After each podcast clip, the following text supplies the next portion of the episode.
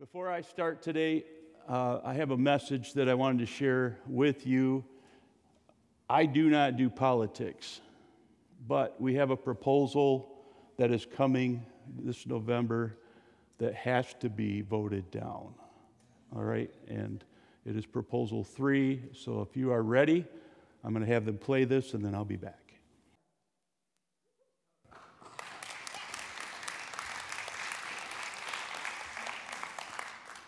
And I just want to say, as a pastor, it's sad that we even have to look at something like this being presented to us. It breaks my heart. And as I read about the sacrifice of children in the Old Testament, I cannot help but think this isn't far from that. And if we give this kind of liberty to people, they will use it. Do you think God can bless a state, let alone a nation, that practices this? I believe no. And that's why I've allowed this to be presented today because it's, it's important. Amen? Amen? Let's pray. Father, thank you again for loving us so much that you sent your Son, the ultimate sacrifice. Once and for all, he paid for our sins. And Lord, we pray for this state, we pray for this nation, that we would honor you, Lord, that we would honor your commandments, that we would live like Jesus lived, that we would love like Jesus loved, and that we wouldn't take advantage of the freedoms that you've given us to sin, even to commit murder.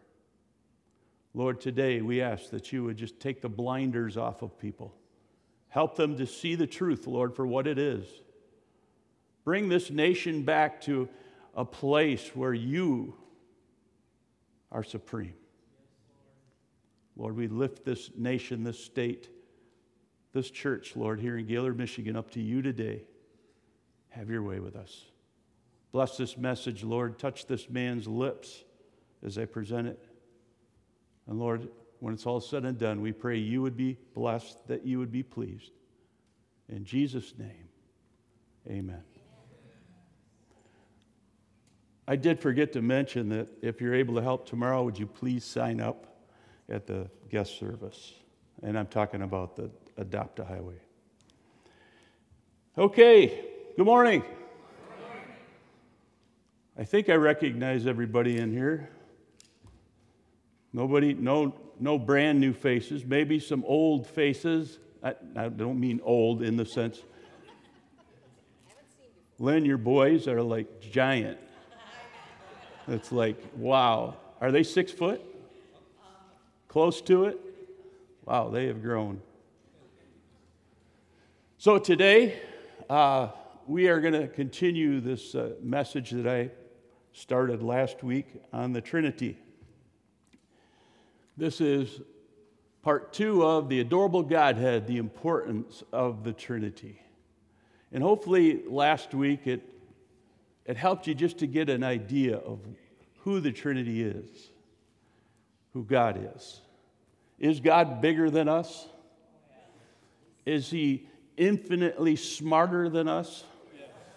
So, what that tells me is we shouldn't struggle too much with ideas that are this big. We just have to, by faith, believe this is the way God said it is. So, can we trust Him?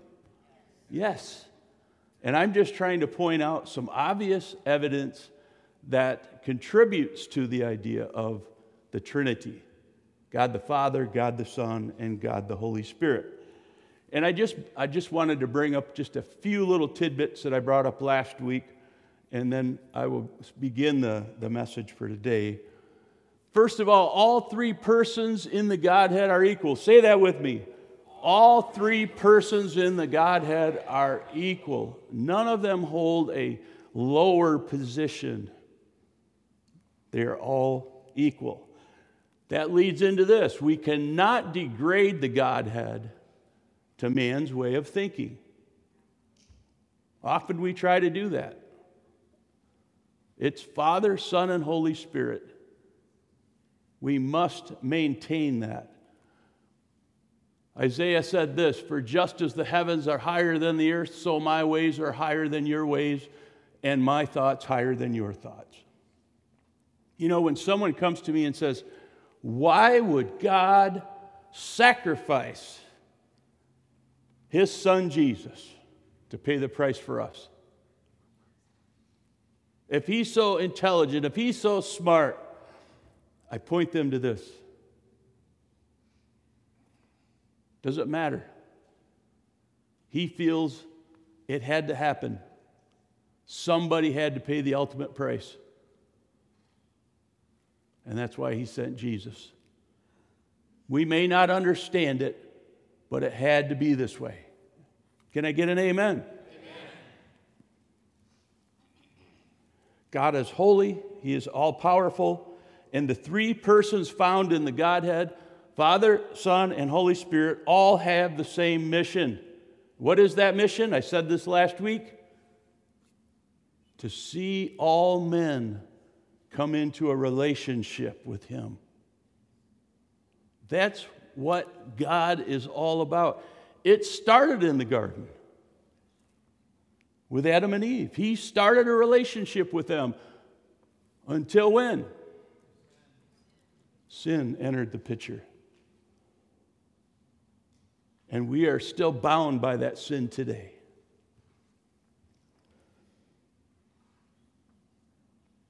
The attributes of each person of the Trinity must remain pure and absolute. Why does the Trinity matter? Well, I want to look at the Old Testament today. And I, I, do feel that it promotes this idea of the three in one. At the very beginning, What's the first book? Genesis. Genesis. In the first chapter of Genesis, the Bible introduces the idea that God is uniquely Trinitarian. God begins with nothing, right? Genesis 1 2. And there it describes how the Holy Spirit was hovering over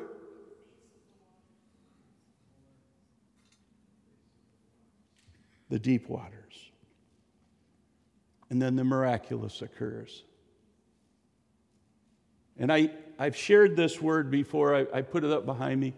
Ex nihilo, which is what? Out of nothing. That's what that word means. Out of nothing, God spoke, and the earth and the sky and all that we see when we walk outdoors was created from his speaking it into existence. Remember Brian Lidbeck? He spoke this summer while we were on sabbatical, one of my former professors. He said this He said, The passage is emphasizing the actual, powerful presence of God who brings the spoken word into reality by the Spirit. Thus, the Spirit and the Word work together to present how the one God is responsible for all that is seen in the physical universe. God spoke it. Prior to that, it wasn't there. After He spoke it into existence, it became reality. Another scholar, Ronald Hines, said of this one of the important conclusions that later theology based on the creation story, at least in part, is that God alone exists without beginning. There's no other God like this. Only Yahweh, only the God of Abraham, Isaac, and Jacob, only Jehovah holds this place that he existed before anything existed. God alone exists without beginning. Everything else is created by Him and has a beginning. Look at your neighbor and say, You had a beginning. This fact is so important. Were it not for God, nothing would exist. There would only be darkness. There would be no genetics to jump off from, no interspecies evolution, and I use that term loosely. No stars bursting in the outer realms, in the different galaxies. But God. But God, there would be nothing. What happens in verse 26 is where things begin to get interesting, at least for the human race. The writer of Genesis reveals God's nature is not unlike man's nature. Out of all the other creatures that God made, and, and there's some pretty cool ones. If you look around us, I mean, oh, wow. I saw a guy the other day that, I don't know if it was a pet, it must have been his pet. He had a panther. He was in the pool, enticing the panther to jump on him. And they were playing in this pool as the panther jumped on him and they're rolling around in the water. And I'm like, wow. It's really cool that he's doing that. Not me.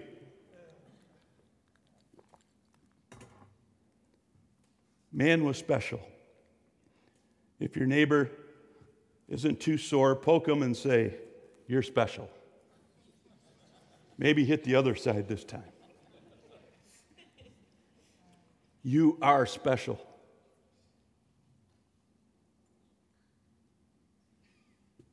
Genesis 1:26.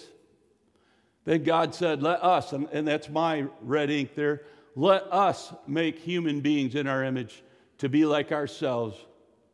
They will reign over the fish in the sea, the birds in the sky, the livestock, all the wild animals on the earth, and the small animals that scurry along the ground. I, I just love that description.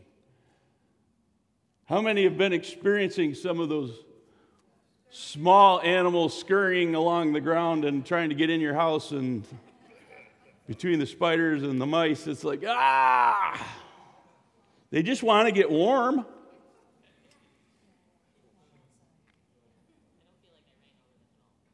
What's interesting about this verse, though, if you really look at it, and again, pointing to the red ink, is it appears that God is speaking to himself when he said, Let us make. The necessary clarity to what is taking place in verse 26 is not provided until much later in the New Testament canon. We read in chapter 1 of the book of John, and I've shared this recently, that Jesus is none other than what? The Logos, the voice of God. As the Cornerstone Biblical Commentary describes this, he said this He said, The Gospel of John clarifies that the God of creation is the what? Living Word, the second person of the Trinity. John 1 3 through 4.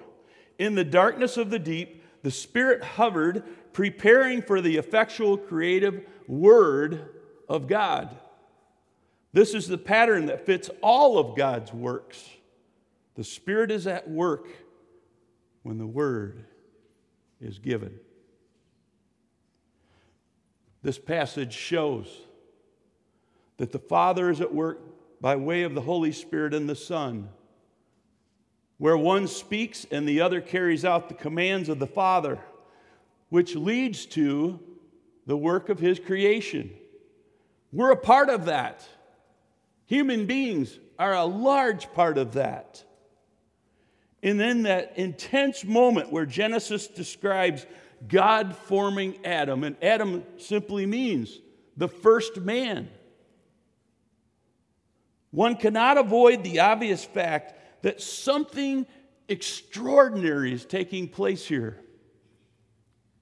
Humanity is given life through the very breath of God. According to the scriptures, man is the only creature on this earth who was created in the image of God, in the imago Dei. According to Donald Winthrop, life comes because of God's Spirit. And he said this the Hebrew Old Testament word used for spirit, and it sounds like somebody's kind of bringing up phlegm. is the word ruach. rock, rock. I'm, I'm saying it much too quickly. I've had coffee today. Ruach. A feminine word also meaning breath. The Spirit is understood as God's very breath, which can create and give life, as in the case of the creation of the world, Genesis 1 2, and breathing life into Adam after the man was created from the dust, Genesis 2 7. Withrop later points out that this vocabulary is somewhat ambiguous, meaning it has double meaning because it represents the Spirit of God as an inanimate power rather than a personality. And this is, this is one of those areas where we've got to be really careful. His point matters because of the discussion that we've already had. The three persons of the Godhead cannot be relegated to subordinate positions or ranks because that leads to what? We talked about this last week. Polyth Poly, polyth, polytheism, which is what? Having multiple gods. Poly means multiple. Theism is God. If God is one, as the Bible proclaims, how we see and understand the Son and the Holy Spirit is essential for a healthy model. How we see God. After Adam and Eve sinned and were banished from the garden, we read this in Genesis 3:22. Then the Lord God said, "Look, the human beings have become, and I should have put that in red, like us, knowing both good and evil. What if they reach out, take fruit from the tree of life and eat? Then they will live forever." Now, we've talked about this before. Why, why did God even mention this? Because Adam and Eve had sinned. And if they began to eat from the tree of, of life, meaning what? They would live forever. They would live forever in what? Sin. Because up to that point, there was no sacrifice made for that. And God, having mercy on them, said, No, no longer can they eat from that. And, he ended up kicking them out of the garden, in, in simple terms. They couldn't stay in the garden any longer. They couldn't continue that direct relationship with God because they had sinned against him. Again, the Lord is described in this verse in the plural sense of us. What does that mean?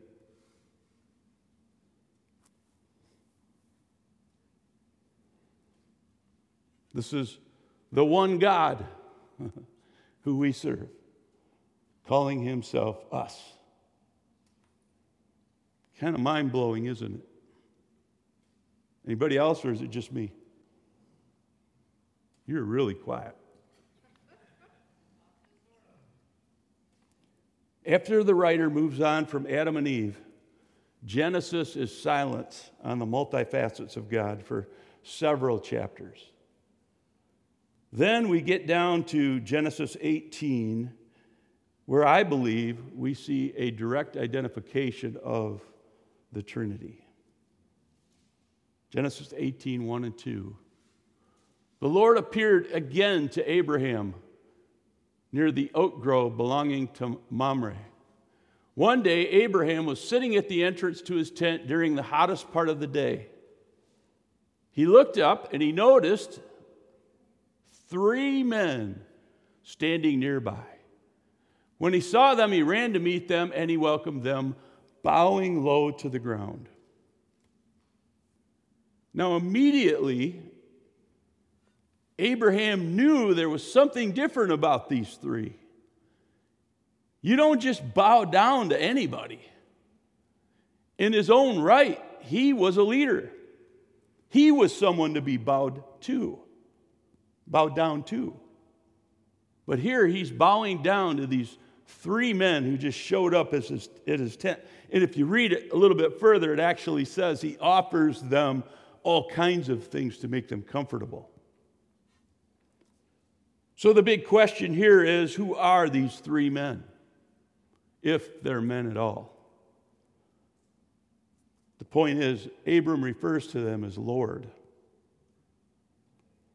I'm going to use a big word here. Is that okay? Christian theologians have seen adumbrations. What? Of the doctrine of the Trinity in the biblical narratives. Adumbrations is the act of giving the main facts, but not the details of something. That's what's happening here.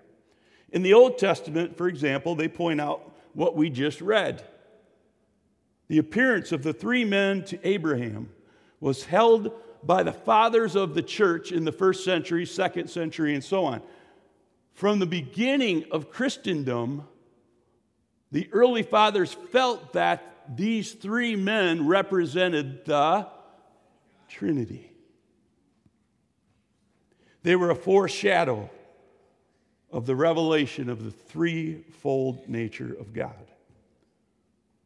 This becomes very important when one considers that Abraham was to be the first in a, a long line of succession, which God would pour himself into by protecting, guiding, even performing the miraculous on their behalf. This moment in time becomes gargantuan. I couldn't come up with a bigger word. This is important. Why? Because it was through Abraham that God's promises were birthed. Hallelujah. Now, in Genesis 18, 17 through 19, listen to this.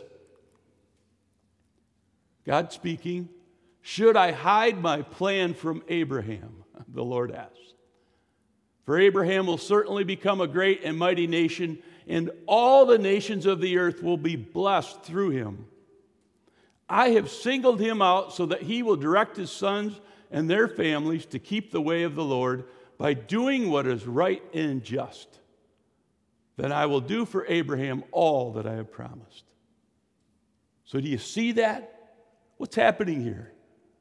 This is the covenant that God cut with Abraham. That out of your lineage, I'm going to provide salvation, redemption, and all men will be forgiven. Those who put their faith and trust in Jesus. But that wouldn't have happened were it not for this man and his family. Abraham began this whole thing. And what I need to point out here, if you haven't already seen the obvious, who is God talking to here? Now, listen. I find myself sometimes, I'm home alone, I'm working, and I talk to myself. All right? I'm not going to make excuses, it happens. And then I go, oh, that's weird. There's nobody here. I don't entertain myself, though, by the way. I don't tell myself jokes or any of that kind of stuff. But every now and then, when things maybe don't go the way I thought they should, I'll start talking to myself. I just hope nobody comes up behind me. Would God do this? Does God need to talk to himself? I think not. So, what is happening here? Should I hide my plan from Abraham? Who is he talking to? We just saw three men described. Abraham pointed to him and said, Lord. He's talking to himself, but he's talking to Father, Son, Holy Spirit. Does this make sense to anybody besides me?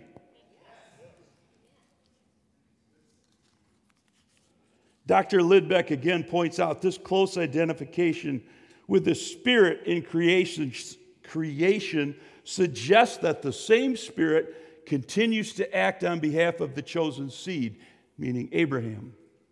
When one considers that God's creation plan stems directly from his promise to Abraham, this relationship between the three that we saw just a minute ago and the seed, the three and the seed.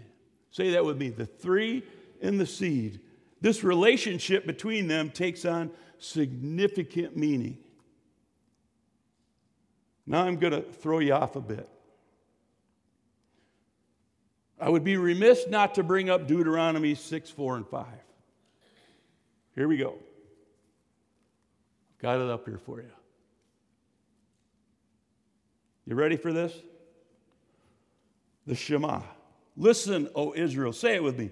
Listen, O Israel. The Lord is our God, the Lord alone. And you must love the Lord your God with all your heart, all your soul, and all your strength. How many of you have prayed this prayer?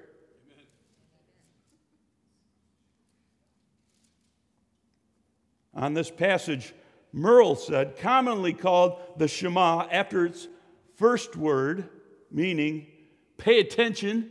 That's what it means. This constitutes the very heart of the Old Testament and Jewish faith. It is Israel's doctrinal confession in its most essential form. If you talk to a Jewish person, they're going to tell you, they will know this. All right? They will know what the Shema is. They'll be able to repeat that to you. It is Israel's doctrinal confession. I already said that. From a covenant perspective, it is the cardinal principle of which all else is interpreted for them. Knowing that the Shema is the heart of Jewish faith and their cardinal doctrine, one must acknowledge what is lacking here. What is it? What's lacking? Hello? Pardon? Father, Son, the Holy Spirit. Yeah. Why it is? The Trinity. the Trinity. That's what's missing. Why is this important? Well, I'm going to explain that to you. And I'm going to actually jump forward just a little bit. And I'm going to talk more about this next week. But you can look back at the Old Testament and you can see the evidence for the Father, Son, and Holy Spirit. They, they, they work together and I've already explained how that happens. But the Jewish people would not have been privy to this. That becomes obvious when we look at John 10 10, or excuse me, 10:30. Jesus said of himself, say it with me, the Father and I are one. Hmm. Not a big deal, right? Would, would that rock your world? Let me go back. Listen, O Israel, the Lord is our God, the Lord alone. You must love the Lord your God with all your heart, all your soul, and all your strength. The Jewish people did not understand the Trinity. When Jesus said this, what happened? They began to accuse him of all kinds of stuff. And you can see this discourse in verses 31 to 39. Basically, they were trying to, they were going to try to kill him. They all began to gather stones up, which was a common thing back then.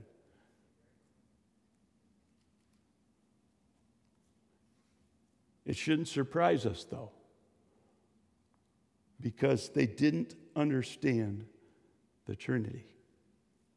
So one can only surmise that God worked in and through the Hebrew people to carry out his salvation plan for all men. The Old Testament is replete with examples of how the God had worked and moved in harmony toward carrying out this redemptive purpose. The restoration after the creation and the fall. One can only conclude from the first 39 books of the Old Testament that God thought we were special. Very special. And as I said, next week I'm going to talk more about this the adorable Godhead. Why does the Trinity matter? I'm going to get into the New Testament, which should bring a little more clarity to this subject. But today, I just want you to know that the scriptures make it clear God loves us. That the scriptures make it clear that Father, Son, and Holy Spirit are all in the same business to see men come to salvation. God wants all men to be saved. He desires for no one to perish in their sins. And that's why God sent, as I begin to close, for God loved the world so much that he gave his one and only Son, so that everyone who believes in him will not perish, but will have eternal life. Again, this represents two of the Godhead. God loved, the Father loved. And by the way, when you read this, hopefully you understand that God didn't love the world the physical earth. As you read on, it actually says, so that everyone, meaning what? He's talking about people. This is just an English translation. God intends us to realize that He's talking about how special people are to Him. He wants every one of us to spend eternity with Him. And He provided the way through Jesus.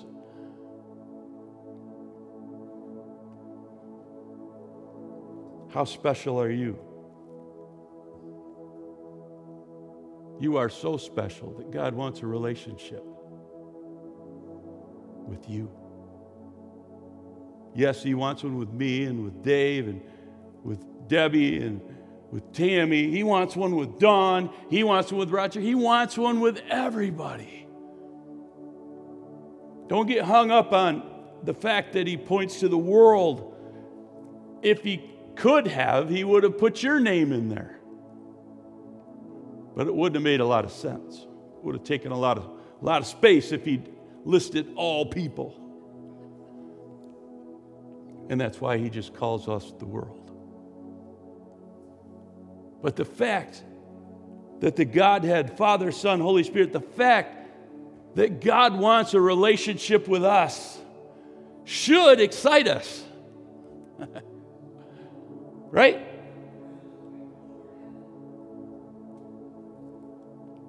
You know, if, if, and this is a really weak representation of God. And I don't mean because of who's in the office, just using the presidency, not any names, any president. That position is thought of as a, a really high place, right? And if the president, president of the United States wanted to just come and hang out with you, well, how would you feel about that? Any president you wanted to be with, just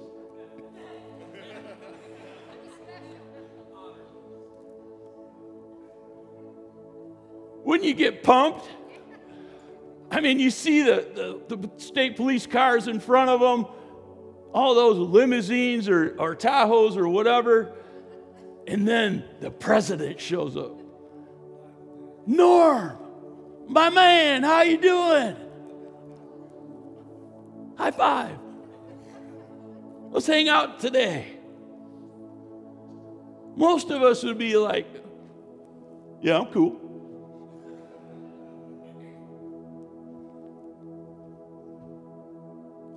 Now, let me translate that to the Godhead, the master of the universe, the one who created everything out of nothing, the one who created us out of dirt. That's no small feat. The one who breathed life into us. Am I saying that right? Is it close enough? Ruach. anyway, listen to it online. R U A C H.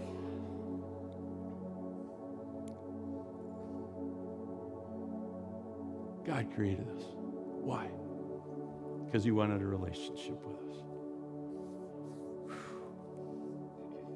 Did that end after the garden was disrupted? Did it end after sin came in?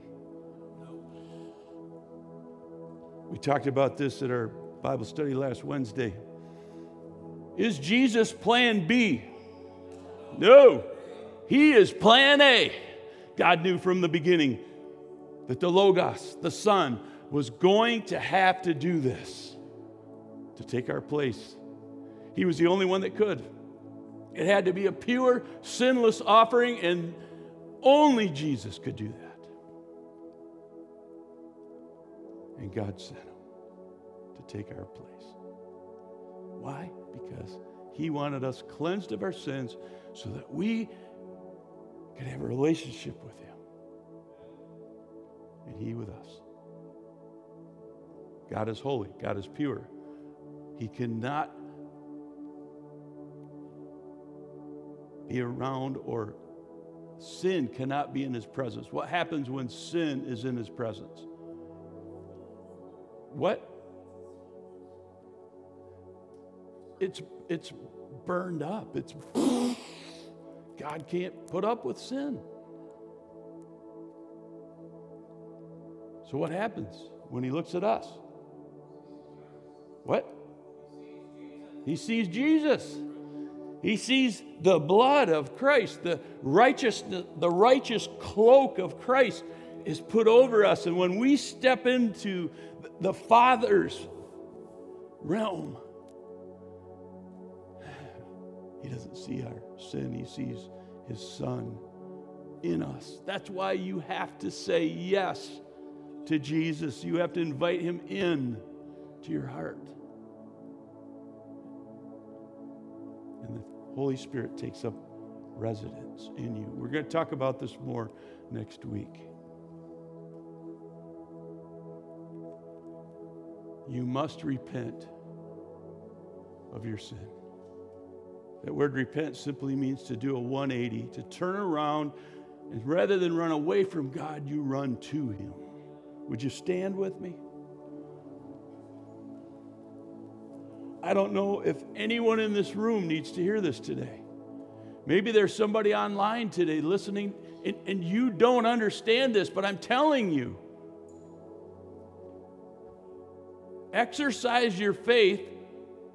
The scriptures tell us you must be born again or you cannot enter the kingdom of God. And Nicodemus said, Well, how can I go back into my mother's womb? You can't. What Jesus was referring to was a spiritual thing. You must be born again. Your spirit must be cleansed. And that happens when you say, Jesus, forgive me of my sins and make me a new person. According to 2 Corinthians 5:17, we become new. The old man is dead. The new man comes from that relationship comes from that moment when, when God says, You are forgiven. And He puts His cloak over you.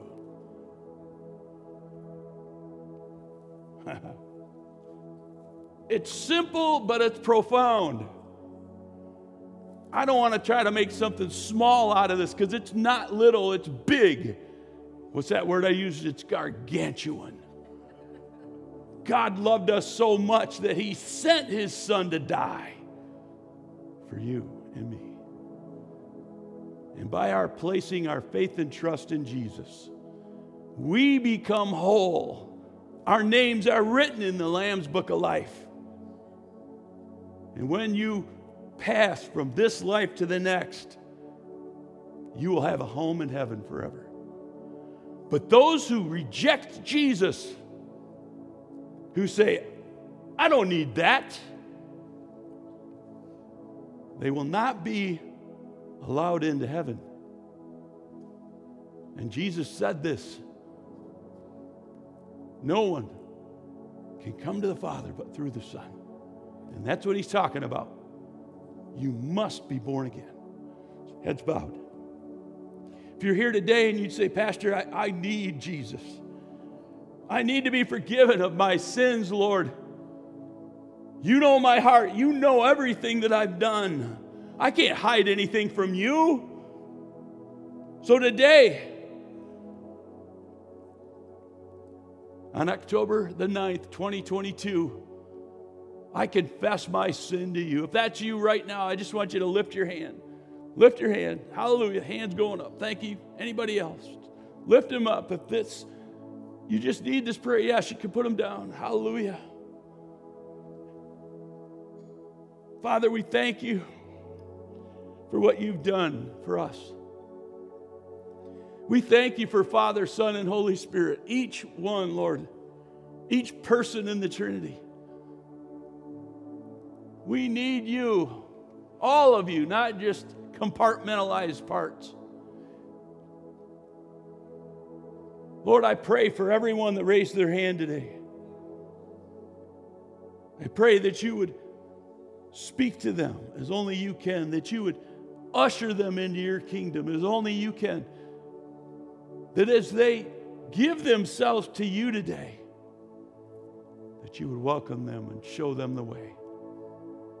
And as a church, I'd like to pray with those who raised their hand. And if that was you, you pray this loud enough so your own ears can hear yourself.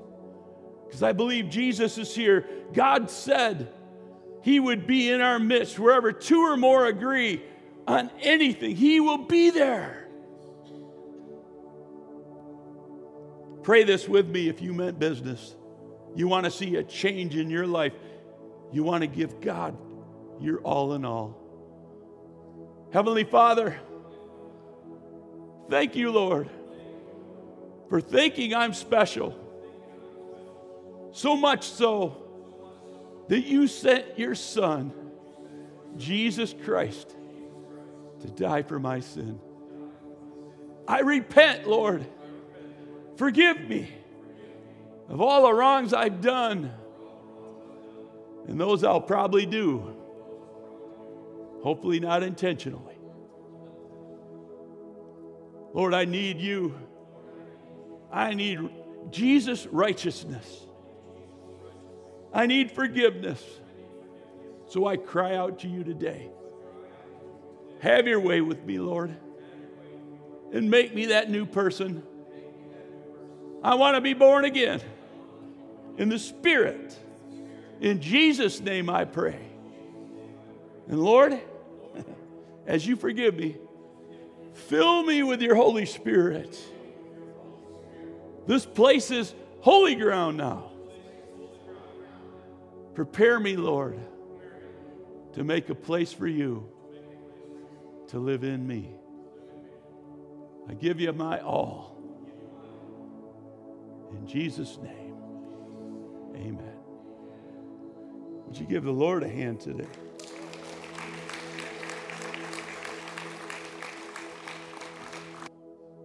We go out into this world today, tomorrow, the rest of this week, next week. It wears us down. But when you rest in the King, when you put your trust and, your faith and yourself in His hands, there's no better place to be. But it takes something from you to do that. You have to be intentional. So don't just go out of here thinking, well, that's it for this week. No, this is just the start. Spend time with Him. When you're driving into school or work, just have that conversation.